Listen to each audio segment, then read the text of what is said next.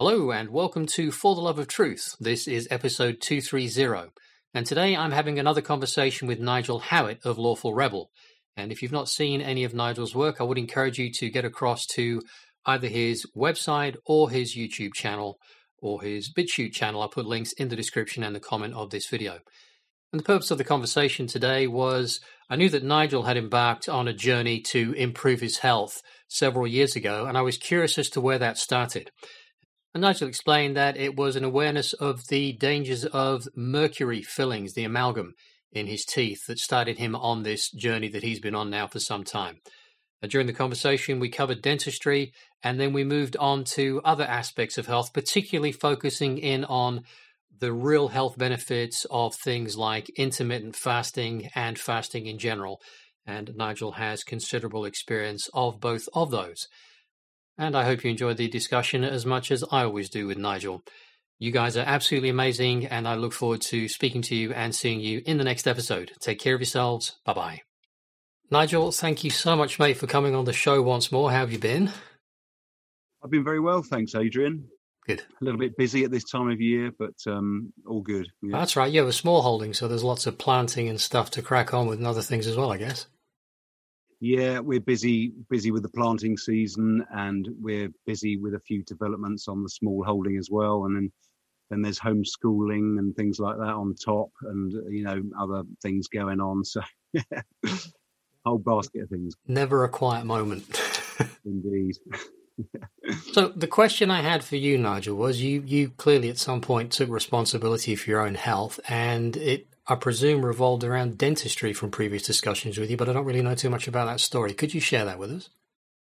Yeah, I'd, I'd be happy to. It was dentistry that sort of served as sort of a, a doorway for me into into you know becoming more health conscious in mm. general. I think really, yeah, it was. um I'd always I'd always been sort of you know mildly aware of, of the need for to look after yourself, but I think it's around about 15 years ago when I heard that mercury amalgam fillings were a really bad idea in your face. Mm-hmm. Um, and you know, I mean that that's it, when when you when you somebody sort of tells it to you like that, and you think, oh gosh, yes. And and th- this chap who had um, cured himself from cancer, and by a process of detoxification and, and a few other techniques, and he was quite persuasive in showing me that something that's considered toxic mm. on the mm. workbench of the of the of the dentist um, is okay when it's in your mouth, and, and you know, or allegedly it's said to be okay. That's right. And yeah. uh, you know, there's a bit of head scratching, and I thought, oh, you got a point there. But I mean, like these like these things that take a while to to sort of sort of percolate in your mind and, and sort of take root it wasn't until I think around about 2011 hmm. that I, I, really started taking positive action and mm-hmm. thought I must get these amalgams out. So mm-hmm. so that that thought was sort of bouncing around the inside of my head mm-hmm. for a few years. But yes, it was um it was initially initially I went to my conventional dentist and uh, broached the subject with him and said, look, I've got a face full of amalgam fillings. I, I had really bad teeth, basically. Mm-hmm. Ate far too much sugar as a youngster. Didn't look after my teeth, um, and and paid the price with uh, all sorts of things in my mouth. And I'd had a couple of broken teeth as well from mm-hmm. an accident when I was a kid, and they were turned into root canals. And my conventional dentist was, uh, he thought, oh, right, yeah, I'm happy to do that. And uh, he sort of booked me in, and, and I happened to sort of Google the sort of protocol of mercury amalgam filling removal. Mm-hmm. And I was alarmed to see that it was quite an involved procedure. You know, it was quite there's a lot to do there to protect not only the patient but also the dentist. Mm-hmm. Which and, again, and when it's out of your teeth, is becoming dangerous again, isn't it? Funnily enough, yes. But also apparently the vapors as yes. they drill the, the, the, the, mercury out, and that that can you know it's obviously a threat to anyone in the room. Mm. Um, but my, my, conventional dentist was very blasé about that, so I, I sort of withdrew from his care and decided it was time to um, you know to pursue the issue elsewhere. Yeah but I should just say that I didn't really have any, you know, major chronic health issues that, mm-hmm. that drove me to that. Mm-hmm. It was it was more preemptive. although I had I had a history of suffering from psoriasis, um, you know, sort of eczema skin condition, mm-hmm. and also from migraine headaches. Mm-hmm. Um, so those those were my two health issues, if you like, that, mm-hmm. that I was dealing with, um, as well as a fair amount of uh, sort of uh, middle-aged gathering obesity. I, I, basically had metabolic syndrome. I, I, used to have a very round face. Really? you know, just yeah, the the extra. I look at passport photographs of myself back in uh, you know ten years ago plus, and yeah. I'm very round faced, and obviously. Uh, I've, I've, lost all that now. I've lost lost a fair amount of body weight too. Uh-huh. So there's there was metabolic syndrome going on there in the background as well. So yeah, I, I, I got into this. Uh, I got enthusiastic about getting this toxic load out of my mouth. Mm-hmm. Um, it's a good place to store it, right next to your brain, isn't it? Yeah, absolutely. And this is one of the things that that I was told by this chap who cured himself of cancer. Mm. You know, and so so yeah, I began this this process of trying to find a holistic dentist when I noticed that the protocol for removal was quite yeah. quite exacting, shall we say. Mm-hmm. And and I found a, a, a, good holistic dentist up in Bedford mm-hmm. um, called Graham Munro Hall, and he immediately put me on a, a nutrition and supplement program. And I was thinking, you know, I just want to get the amalgam fillings out. You know, mm-hmm. what's all this about? And that was a real wake up call because, you know, the, the more I consulted with him, and he mm-hmm. was very, very thorough, um, he really opened my eyes to the importance of nutrition mm. and therefore, you know, knock on diets. You know, not mm. only do you need the right things, you know, he opened my eyes to this idea, but you need to not eat the wrong things. Yes.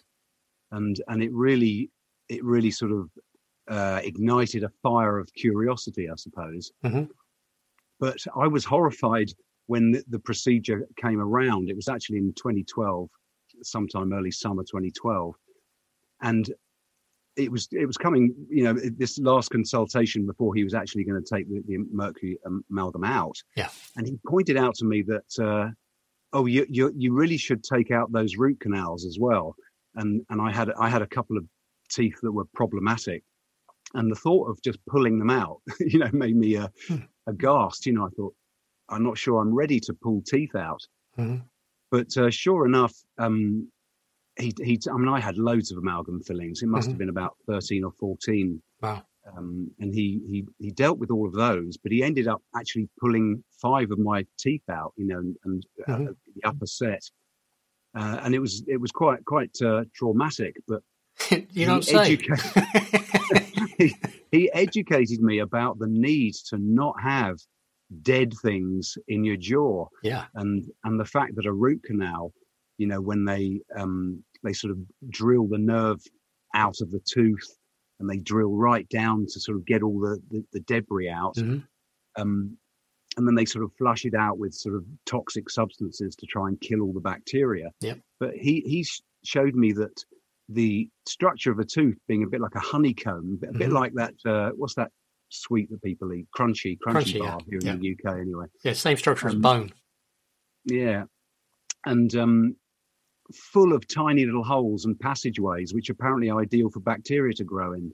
So, so I was fairly readily convinced that uh, these um, root canals needed to come out. Mm-hmm. So you know that that that all all happened, and I ended up you know being five five teeth short of a full set in, in the front front rack, which was bad news. And I, you know, it took me into the realm of having to wear a denture plate and all that sort of stuff. Yeah, but but really that was the beginning of of a a real eye opener in mm-hmm. terms of nutrition and and all of that, and it it started me on a I think probably about five or six year period of of quite intense study. Mm-hmm pretty much like yourself, you know, just yeah. You delve into one thing and it leads to another, it leads to another. And as long as you're curious, yeah. I mean, some people don't want to know, but if you're curious, then yeah, it just it's a never ending quest, really, because you keep refining it. You get the kind of basic building blocks, get rid of all the toxicity as best you can, start to detoxify the rest, and then concentrate on not taking too many more toxins in. I, I found it, uh, it kickstarted my, my whole experience with mercury amalgam filling removal. Mm-hmm and uh, the teeth being removed. The, the, the, it was the it was the protocol that um, Graham Munro Hall, the holistic dentist, gave me, and and he he was saying how important nutrition was, mm. how it was important to to not only get the right building blocks to to he wanted to bring my health up or my immune system's functionality mm-hmm. more specifically up to a certain point before actually, you know, exposing me to the um, mercury amalgam yeah. and all the toxicity, which, you know, to some extent you, are inevitably re-exposed to when when the uh, amalgam fillings come out. Mm-hmm. And uh, so, so, that that was a real eye opener, and it and it, it just started me studying nutrition, mm-hmm. and and uh, you know I, I just couldn't couldn't put the ball down after that. I mm-hmm. really picked it up and ran with it. I found it so interesting because mm-hmm. I, I don't know I don't know how it was for you or how it is for other people, but I suddenly became aware that I, I had this body that, that, that, needed to last me a good long time, mm-hmm. and, and I didn't know how to manage it. In fact, I, I didn't know what it needed. Yep. I didn't know how to look after it, and and that was the thought that sort of hit me sort of square between the eyes. I thought, geez, I don't know how to look after myself, yep.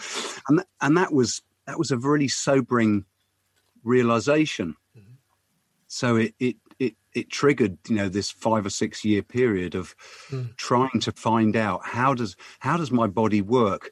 You know what do i need to to for its best maintenance? What is health? How do i achieve it? Yeah. And and it was a, a really really interesting journey. Yeah. Just there, was a book actually. Is it is it called nutrition and physical degeneration by weston price yeah, that rings a bell. Yeah, Absolutely. I, I, think it is that book. There's some interesting kind of things we could add to the discussion with that. One of the ones I'm, I'm pretty certain it was that book, although I've read that many, it might not have been. Yeah. My, my dentist actually told me about that book. That was one of the ones he, he, he referred to. Yeah, there, there's an interesting thing in there that the when they go back and look at the uh, the cranial structure and the jaw structure and the tooth structure of the uh, races around the, the world that didn't have any access to Western diet, that they had very wide jaws, full teeth, no overcrowding, no problems with wisdom teeth, and no tooth decay. And it was yeah. it was only the Western diet later on that caused that. And there was also things in there like um, one of the things I didn't realize at the time, and it makes perfect sense, is this business of where a tribe, maybe the, a guy would have six or seven wives.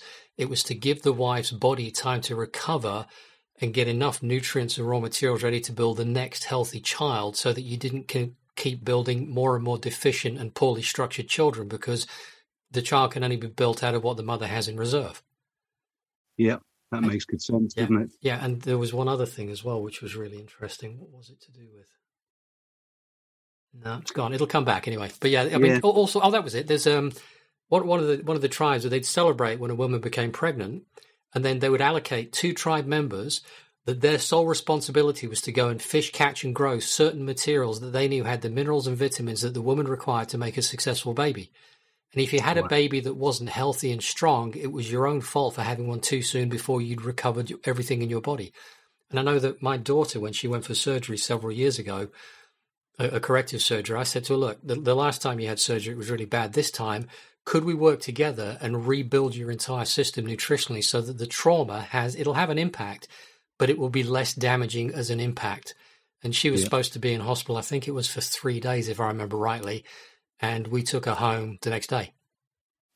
Wow. Well that's a result. You know so but it's all it's all to do with that. It's about you have this if this this thing you inhabit that you express and explore your life through when you start to really get to grips with it, and it's not that complex, you can start to get more and more stuff done and better and better health because it's it's self repairing. It doesn't need a lot.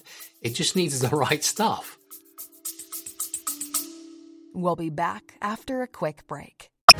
Welcome to the Alchemy of Natural Healing. I'm your host, Laurel Dewey. True healing is an alchemical process, meaning it must transform you on all levels body, mind, and spirit. What affects one affects all three. True healing is one of the hardest journeys you'll ever travel, but it's one of the most rewarding and fulfilling when you get to meet yourself for the first time. If you're ready to take that journey, let's get started.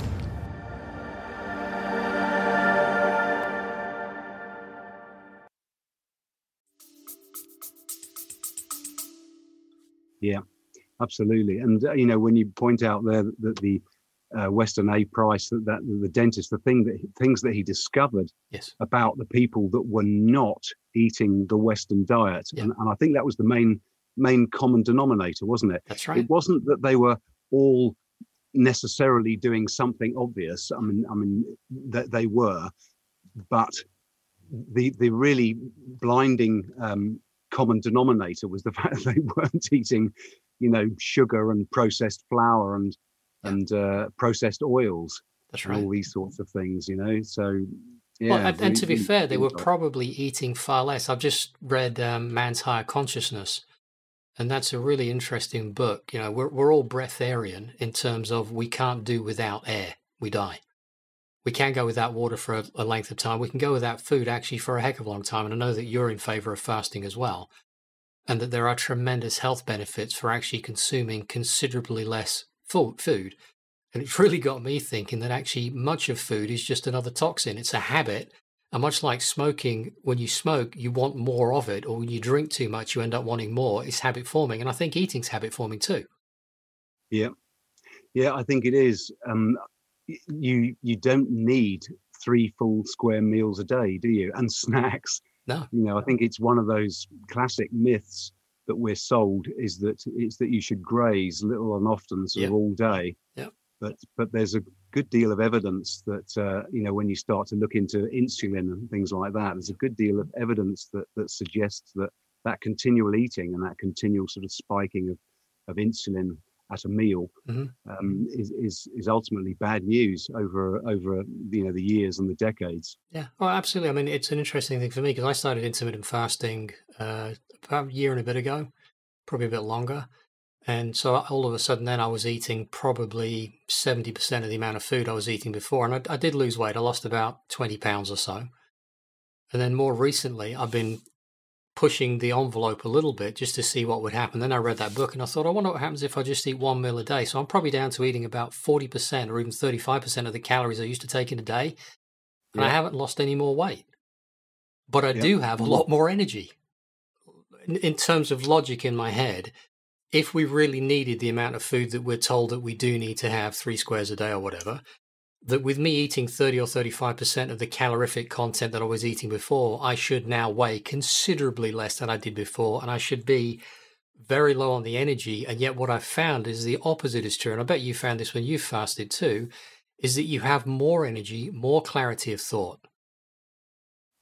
Absolutely, fasting I think is really misunderstood, and it's counterintuitive, isn't it? Yeah. That that you feel more energized uh, and you feel more mentally sharp when you're fasting. Yeah. or, or at least it's counterintuitive on the surface because uh, Well, I, you know, I think it, it's counterintuitive, Zion. Sorry for overtalking you. If we're taught that we need fuel, food as our fuel source, but what if it wasn't a fuel source? Then it starts to make sense.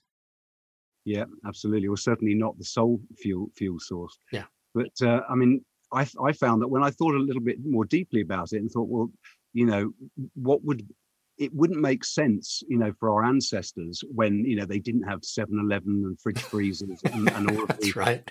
the the the twenty four seven availability of food that we have. Yeah.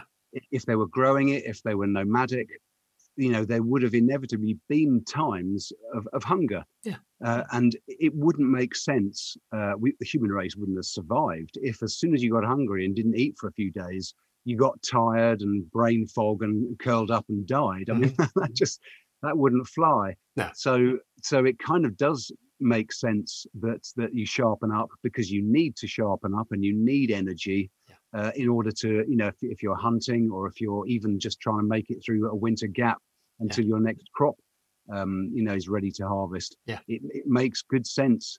And and of course, when you look into the, you know, the meta, metabolic uh, activities of, of the body in terms of burning fat as opposed to burning sugar for fuel Yes. or glycogen, Yeah. then all of a sudden it becomes clear because everyone's body, even if you're fairly lean like I am, everyone's body has effectively long range fuel tanks because we've all got Yeah. plenty of body fat.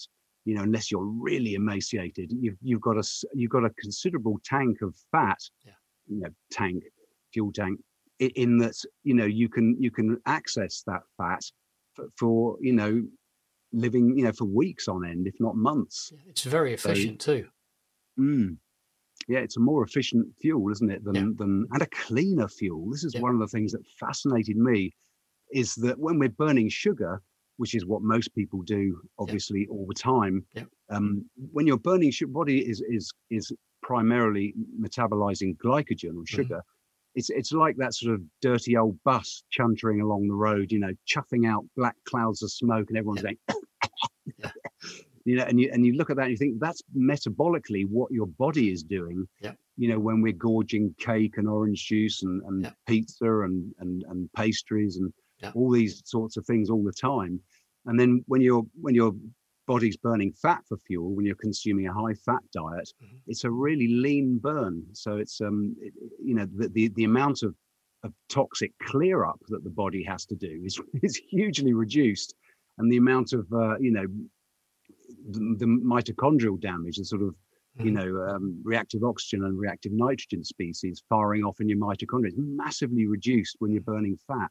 Mm-hmm. I found that such a uh, an in, a huge insight. Yeah, uh, and it, and it steers my diet to this day. I try to remain uh, in roughly uh, in ketosis and cycle in and out. So mm-hmm. I do like to have my roast potatoes on Sunday, and then I, I, don't I don't in ketosis all the time, but I think it's something that people would do well to look into mm-hmm. burning fat as a as a primary fuel as well as glycogen. I, I think you're absolutely right, and it was funny because even when I was going down my initial kind of health forays twenty something years ago, I still thought that carbs were good, and it was only probably a year ago, really, that I really started to dig into the ketosis stuff, and I was like, "Oh crap, I've really been going about this the wrong way." Um, but it's I don't know about you, but what I've found is as I've gone more down that route, you actually crave the sugars and the carbs. That they'll let craving goes. And I've noticed like today, I didn't eat for it was probably nearly 24 hours since I had my, my meal until I just had some stuff before. That I didn't have any hunger pangs at all, at all during the day, nothing. Which is a really interesting thing because if you were living on carbohydrates, you would be in you'd be in pretty rough shape, I would think, sort of 18, 20 hours into it.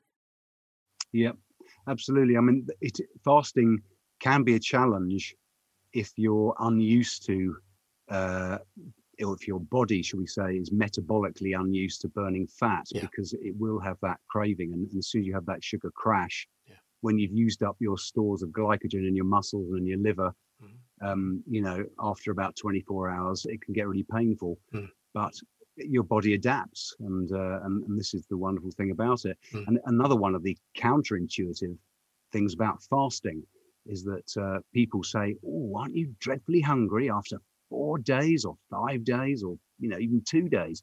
It must be excruciatingly uncomfortable." And and the reality is is that it isn't. And again, if we think back to our ancestors, how inconvenient would it have been when you know you're waiting for for these crops to grow you might have some stored food you might have some animals and mm-hmm. you know you would have had fat products which were highly prized by our an- ancestors it would have been very counterproductive mm-hmm. to continually have your your your hunger sort of banging at the door saying you got to eat you got to eat and of course it doesn't doesn't actually work like that when you're fasting after day end of day 2 day 3 um, you know, you don't actually feel hungry. It's as though your body kind of, you know, adapts and, you know, it doesn't say anything to itself, but if it did, it would be saying, well, okay, there's nothing coming down the chute now. So I'd better just switch over into this different mode metabolically and, uh, you know, we'll just adapt. Mm-hmm. And, and, and that's what happens. And it's, it's, it's great. So mm-hmm. fasting is more achievable than perhaps people think. Yeah. Um, for, for that reason as well. Yeah. And, and certainly in a lot of the research I've done, nearly not all, but so many very serious health problems can be dealt with effectively with fasting as part of the protocol. Yeah. Yeah, that's awesome, isn't it? I mean, I remember talking to uh, uh, Professor Thomas Seyfried, um, who has written a wonderful book called Cancer as a Metabolic Disease, mm-hmm. which he challenges the general uh, consensus out there in our um, current medical sort of paradigm that cancer is a genetic disease. Mm-hmm. Uh, it's, it's an excellent excellent book, mm-hmm. but he he recommends on diagnosis of cancer, which is fairly sort of up there as one of the major life-threatening diseases of our culture. He says one of the best things you could do would be to immediately embark on a seven-day fast. Yep. You know, don't eat anything. You know, and that would give your body the best chance. I mean, there, there are slight mitigating circumstances if somebody is already extremely lean, if they're in advanced stages of cancer. Yes. Um, there are there are complicating factors, but but for somebody of you know ordinary build like you or I, uh, if if you if you ever were to get such bad news, you know that uh, Professor Seyfried was saying a week of ketosis would, would be the best thing you could do. Yeah, uh, it, it's like in that book, Man's Higher Consciousness. They have stories in there of people that have fasted sort of eight years out of ten years. I mean, literally that whole time, and they're still in incredible health and vibrancy. In fact, better. So that that really got me thinking about this whole issue of toxicity. And then when I was talking to uh, Claudia the other night, and she said, if you look at the the root of stomach. Sto means, um, what did she say? Let me just look it up because we went through it earlier on. It was really interesting. Uh, let's see. Can't find it. It's, that's a shame. Sto meant, uh, I think still, and, and Mac was machine. So it basically meant we kind of interpreted that to mean that you, you don't use, you only use your stomach for fuel if you're not moving. Otherwise, you're generating energy otherwise. And that Yeah. makes sense. And you'll you'll find this, and I do too, that if I'm very physically active, I don't get hungry, and I can quite happily, you know, go a very long time without because I'm just making energy as I go. It's really interesting, especially if I'm outside in the fresh air. You did a fast at the beginning of this year, didn't you? Is that something you've been doing regularly, or something you've decided to incorporate newly into your uh, regime, as it were? Well, it's something I've been doing for about a year and a half now, and it was actually um, through studying on gut health and uh, coming across the idea of a, of a colonic irrigation. Um, Done I- plenty of them. That's an interesting experience. Yeah, I, I had quite a severe health incident Mm. where I suffered from constipation, Mm. uh, and you know it was it was due to my lifestyle at the time, Mhm. uh, and I was unaware of it. I mean, this is the crazy thing. I was unaware that you know I'd stopped going for that morning constitutional, as it Mm. were, and and uh, I ended up with really severe abdominal pains Mhm. and, and I, I went to A and E actually on two different occasions. They didn't diagnose it correctly until Mm-hmm. I was in there. I think the third time that was when they diagnosed it, Hmm. and they were giving me morphine and these things which actually exacerbate constipation. But eventually, it was diagnosed, Yeah. and it was a real wake up call. I mean, I suddenly looked at my my lifestyle and what I was doing, and again, it it opened another avenue of of, of research. Hmm. But I I ended up embarking on a, or I had a, a, course of uh, colonic irrigation, which uh, remedied the the problem um, very effectively. Hmm. But I also learned that because the colon is such an important organ in the body's detoxification process, Mm. where the liver, you know, dumps Yep. toxins overboard.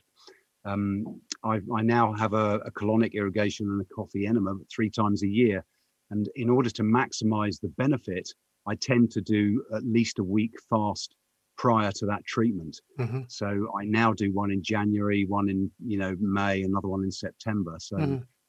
so it's become a regular part of my lifestyle um, to to you know optimize my my detoxification process. Okay, that, So that's really interesting. So, how do you feel after the colonic irrigation? Because I know I felt just kind of really light and enlivened, and it was it was bizarre how much better I felt afterwards.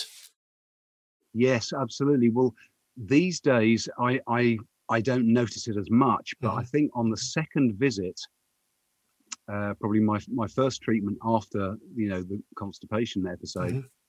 I was driving home, and this was quite quite bizarre, Adrian. It's never happened to me before, but I was driving home. It was probably about 25 minute journey from Mm-hmm. from there to, to home. And I felt so emotional. Yeah. Uh, it, it was undescribable. I could uh, emotion was just welling up in, inside me. Not any particular issue, hmm but I got to the point where I hadn't got home yet. I was probably only two or three minutes from home, Mm. but I had to stop the, the car and pull over and just you know, take a few deep breaths and and and I don't know what you'd call it, process, deal with, experience. hmm You know, this this wave of emotion just just you know cascaded over me, and, and I was crying. Mhm. tears coming out of my eyes. It was an incredibly powerful experience that Mm. I, I I I really couldn't understand. And I, Mhm. when I reported this back to uh, to the practitioner, she said, "Well, that fairly often happens." hmm um, as a result of, of this, um, you know, very significant clear out, Yes. um, you know, Of, of, of of material that could have been there for decades.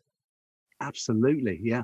I mean, it, it, there there have been analogies drawn to sort of decades of old wallpaper that needs scraping off when you're Yeah. redecorating, Yeah. you know, and uh, you know it doesn't go anywhere. It builds up and it builds up. Yeah. If if our um, you know if our lifestyle choices, our state of hydration and and other factors, you know how many bowel movements we do in a day or, or a week for Mhm. some people, these things can have a Three a day. you know very detrimental effect. Yeah, I mean I I I try and yeah about two or three a day for me these days, and uh, I think that's that's good, and I've heard that that's you know pretty much optimal for for keeping things Yeah. clean and functional. I mean that's that's the point of it, isn't it? It's to get that detoxification process Wh- Which, running on all cylinders. which comes back to what I was talking about with food being a source of toxicity. That, in, in my experience, nature isn't particularly wasteful. It's very plentiful, but it's quite economic with its resources. So why is it we produce so much waste? yeah, Just it, it float. I don't know why it's floating through my head, but it's really it's bouncing around in my mind so much because. And and and, and thank you for clarifying that experience. I, I presume when you when you're going through your fast, there must have been some interesting emotional moments too, because seven days is a reasonable time to do that. Yes, it is. And um, for early, when I first began fasting, um, I, I did have some pretty emotional and challenging times. Mhm. Things like um, irritability. You know, the family were quite ready to give me feedback on that one. um, but it is it is challenging, and not for reasons of hunger, as I mentioned a Hmm. moment ago, but for reasons of food addiction. I think that's that's what I was really going through, and I've experimented with some quite long fasts, and the longest one I've done is uh, is about two weeks, uh, Wow. fourteen days, um, and there there is a, a food addiction thing to break through, whi- which which you know can pull up emotional issues and, Mhm. and so forth. But that was that the, the, that cleanse out was was certainly the most powerful emotional experience I've Mm. had in, in in in that respect, which Mm. certainly trumped the fasting experiences. Okay, that, that's fast- really I found with I found with fasting that after a certain number of days have passed, after a week, it's pretty easy to go an extra day, and then you think, well, I could probably go a couple of extra days, you know, and, and it gets it gets easier and easier. I mean, it sounds kind of crazy, Mhm. but the more your body adapts, you know, it, it, it- actually gets quite easy. I did have one experience when I reached day 12 um, ab- about a year ago, and I, I just threw it away. For some re- reason, I, I needed to eat. I was aiming for two weeks at the time, and Mhm. I just threw it away. I, I, I didn't feel good. I didn't feel good like I usually do through the fast, and I thought, you know what, I need to throw this away and eat, Mhm. A- and I did, and you know that was okay. You know, so I'm not sure what was going on there, if I'm honest, but I think it did teach me to at least you know listen to my body and Hundred percent. I not was be going to say afraid to throw things out. Yeah, when you need to. Yeah, I, I, I think that's extremely good advice. That you need to pay attention to what's going on and be prepared to adapt and change. Mm. It it But yeah, really I mean, it's funny. You, you you were saying earlier about about when you reduce your calorie intake. Yeah. Um, it, it's surprising that, that that you don't lose more weight. Yep.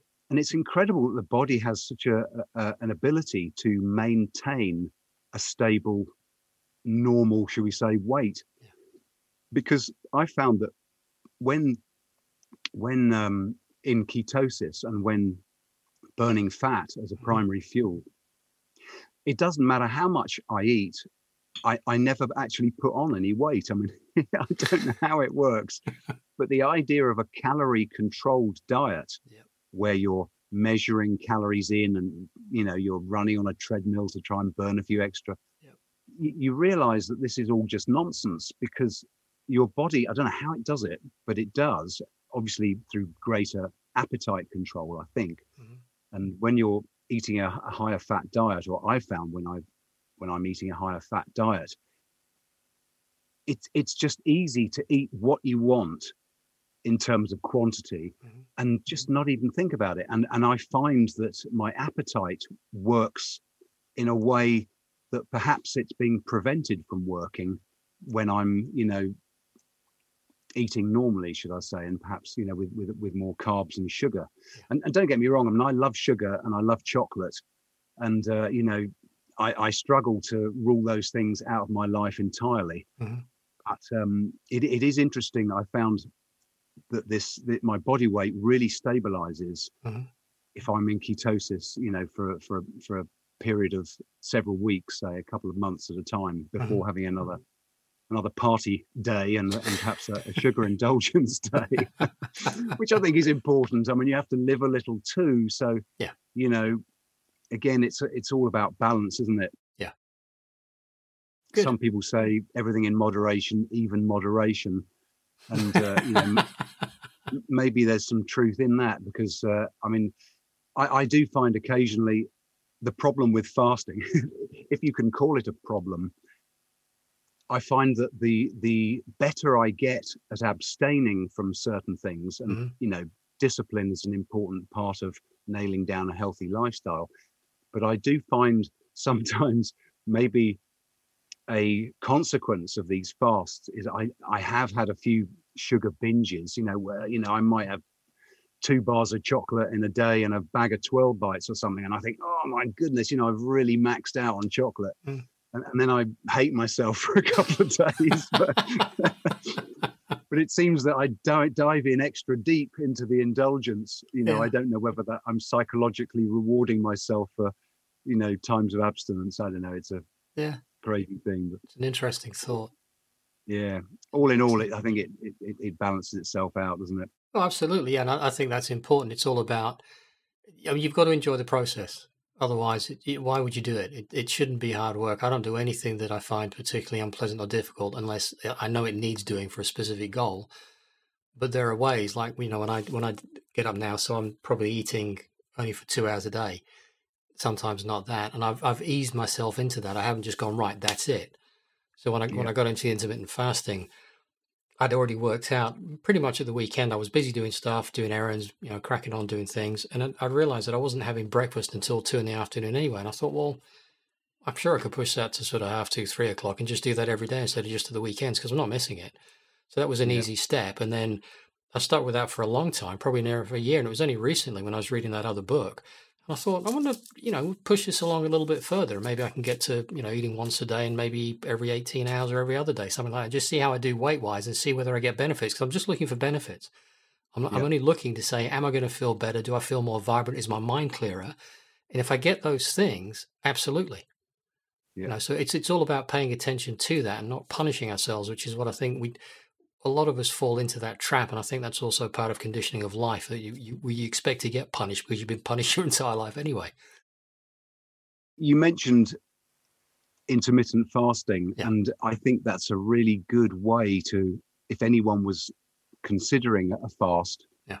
um, for detox or for you know whatever purpose, uh, intermittent fasting is a great small step towards it, isn't it? Yeah. Oh yeah.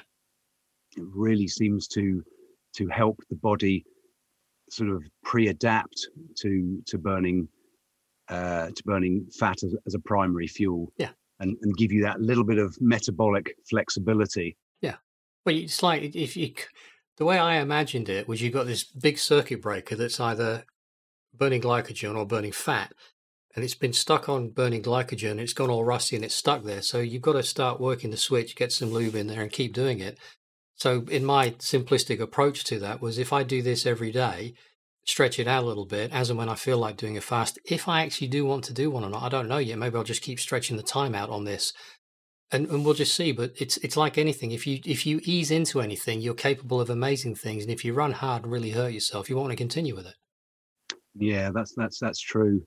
and yeah, I mean, as you were mentioning a few minutes ago, there the the, the idea of, of of of not not sort of you, you you've got to you've got to you can't throw all the enjoyment of life out of the window, and and and I think this is where it can be very difficult for people who who are trying to change diet, which let's remind ourselves I think is the most powerful lever that we have yep. to to exert uh, benefit on our health. It Yeah. really it, it's the big control knob Yeah. that, that that's that's I think exerts most control. Obviously, the other things are important too: exercise, hydration, sleep, etc. Yeah.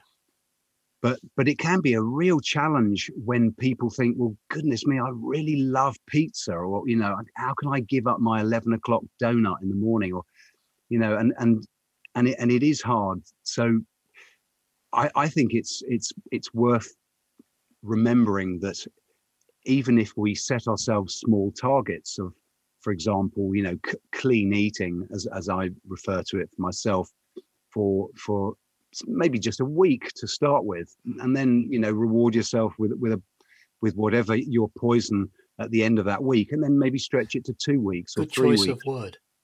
Yeah. Choice of poison, yeah. Yeah, I mean, it, because it does have to be sustainable, Yes, doesn't it? And yeah. and th- this is this is the thing. I think it's okay to fall off the wagon. And I don't know about you, Adrian, but I've fallen off the wagon loads of times over, you know, I probably first really tried to to change my my diet and all of my other lifestyle choices permanently. I tried to change them permanently, or I intended to. I set out with the intention of permanently changing them. Mhm. Probably first up about five years ago, Mhm. and I still haven't got there. But I'm I'm I'm happy that I'm considerably nearer to uh, an ideal or an optimal state than I was when I first began. So you you you, do a little bit, you fall off, you just keep getting back on, really. And, I, and you know, I think that's that's a, that's a, for me was a really important component of it. Just Yeah. don't give up, don't throw it away. And I found that as long as I kept really valuing good health, Yeah. and as long as I kept reminding myself that I don't want to be in a hospital when I grow older. I don't want to need the NHS. I don't want don't want to need them at all.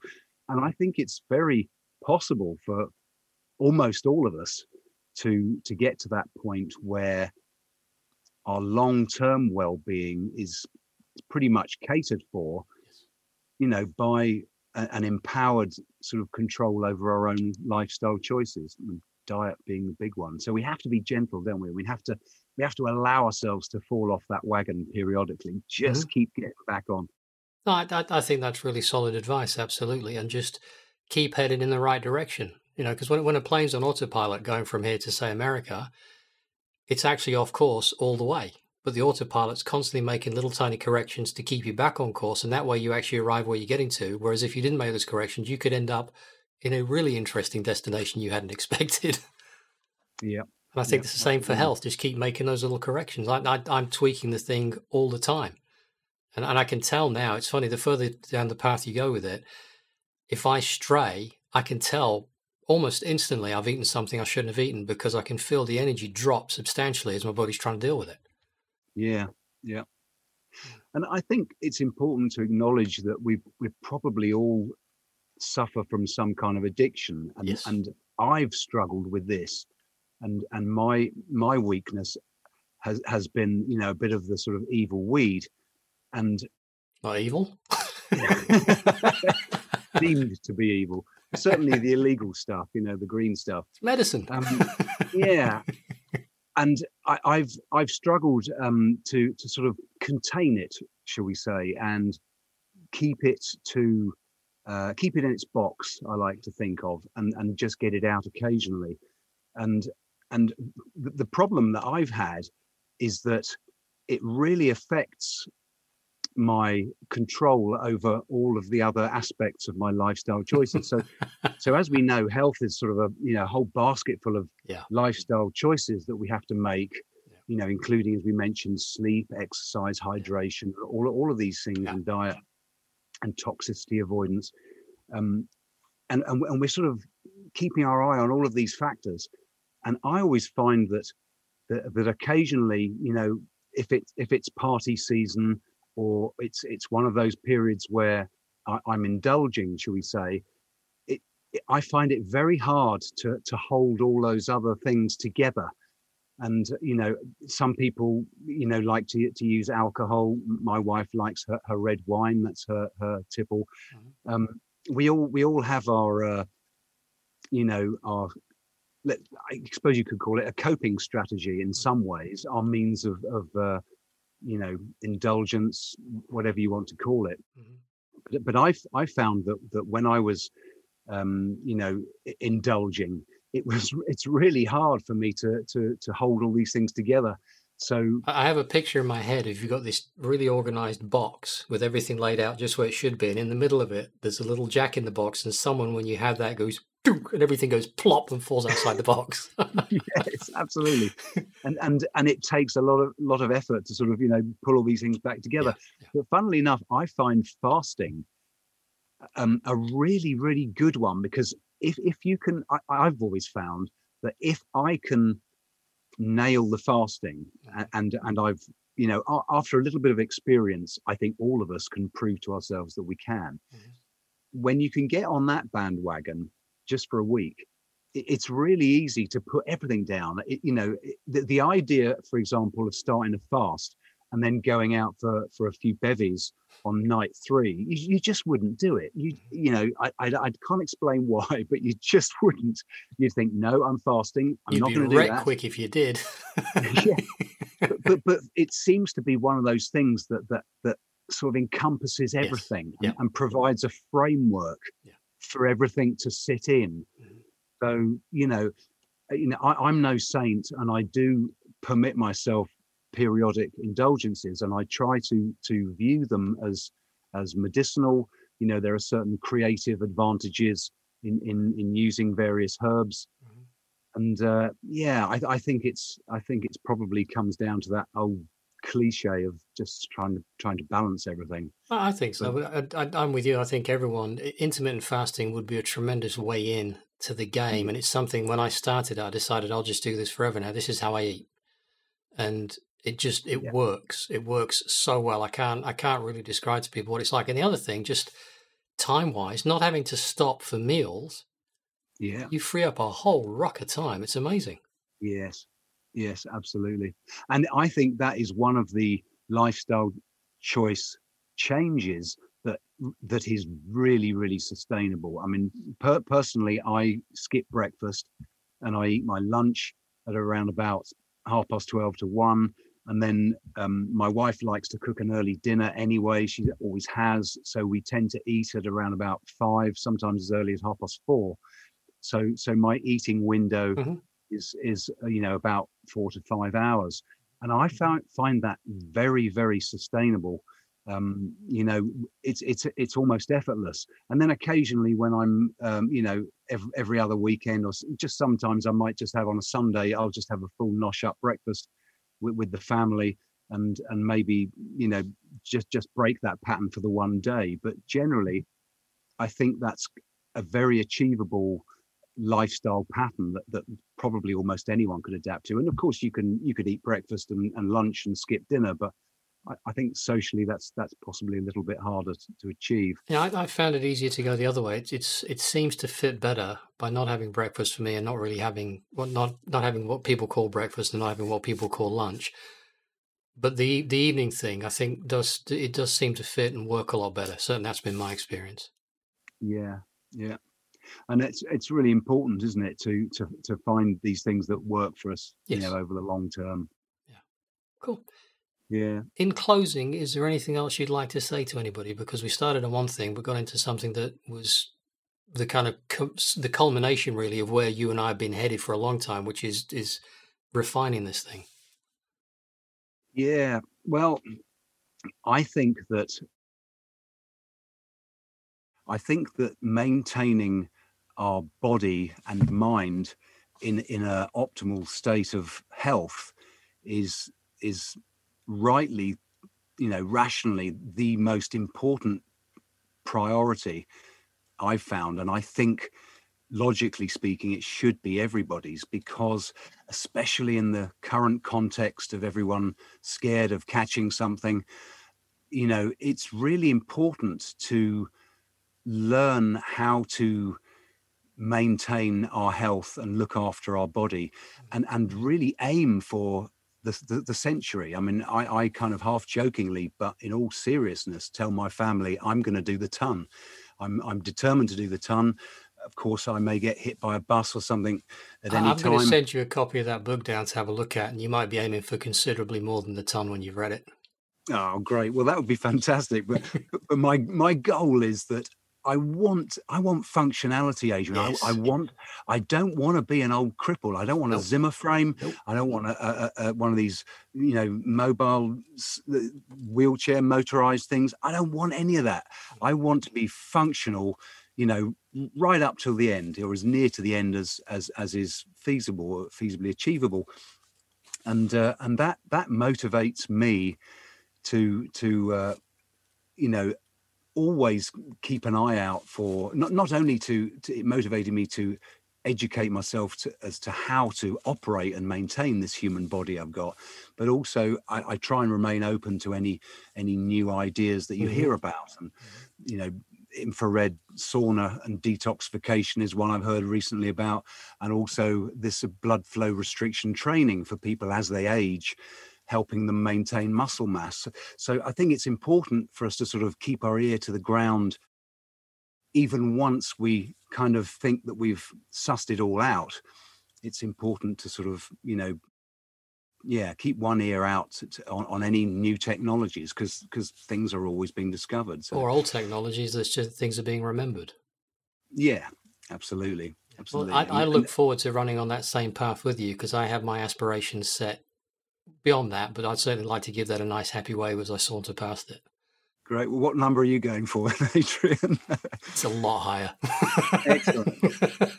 yeah. I I'm not going to say it because people will go, "You are off your mind," but I already know I am, so it doesn't matter. yeah well that's that, that's great isn't it and and i don't think i you know whenever i i lost a friend just recently a couple of years ago 51 he was and and it was death by diet and you know it, it, was a heart attack that took him and his diet was crap and he always acknowledged to me you know nigel i know i should do this that and the other but i haven't and blah blah blah. You know the, the point here is it's it's avoidable. It really is avoidable and achievable. The, these early deaths by diet getting diabetes and cancer and these things are so avoidable. You know i if there- any closing message for me would i'd love to inspire people to to really get interested in you know taking responsibility for their health because it's so achievable and it's so empowering Mhm. Yeah That that was awesome. Thank you so much, mate. Well, uh, thank you. Thank you, Adrian. A great pleasure always catching up with you, mate. And uh, yeah, wonderful. Really enjoy always chatting with you, man. No, it's really good, yeah, and I'm uh, I'm looking forward to seeing you later on this year because I will come down.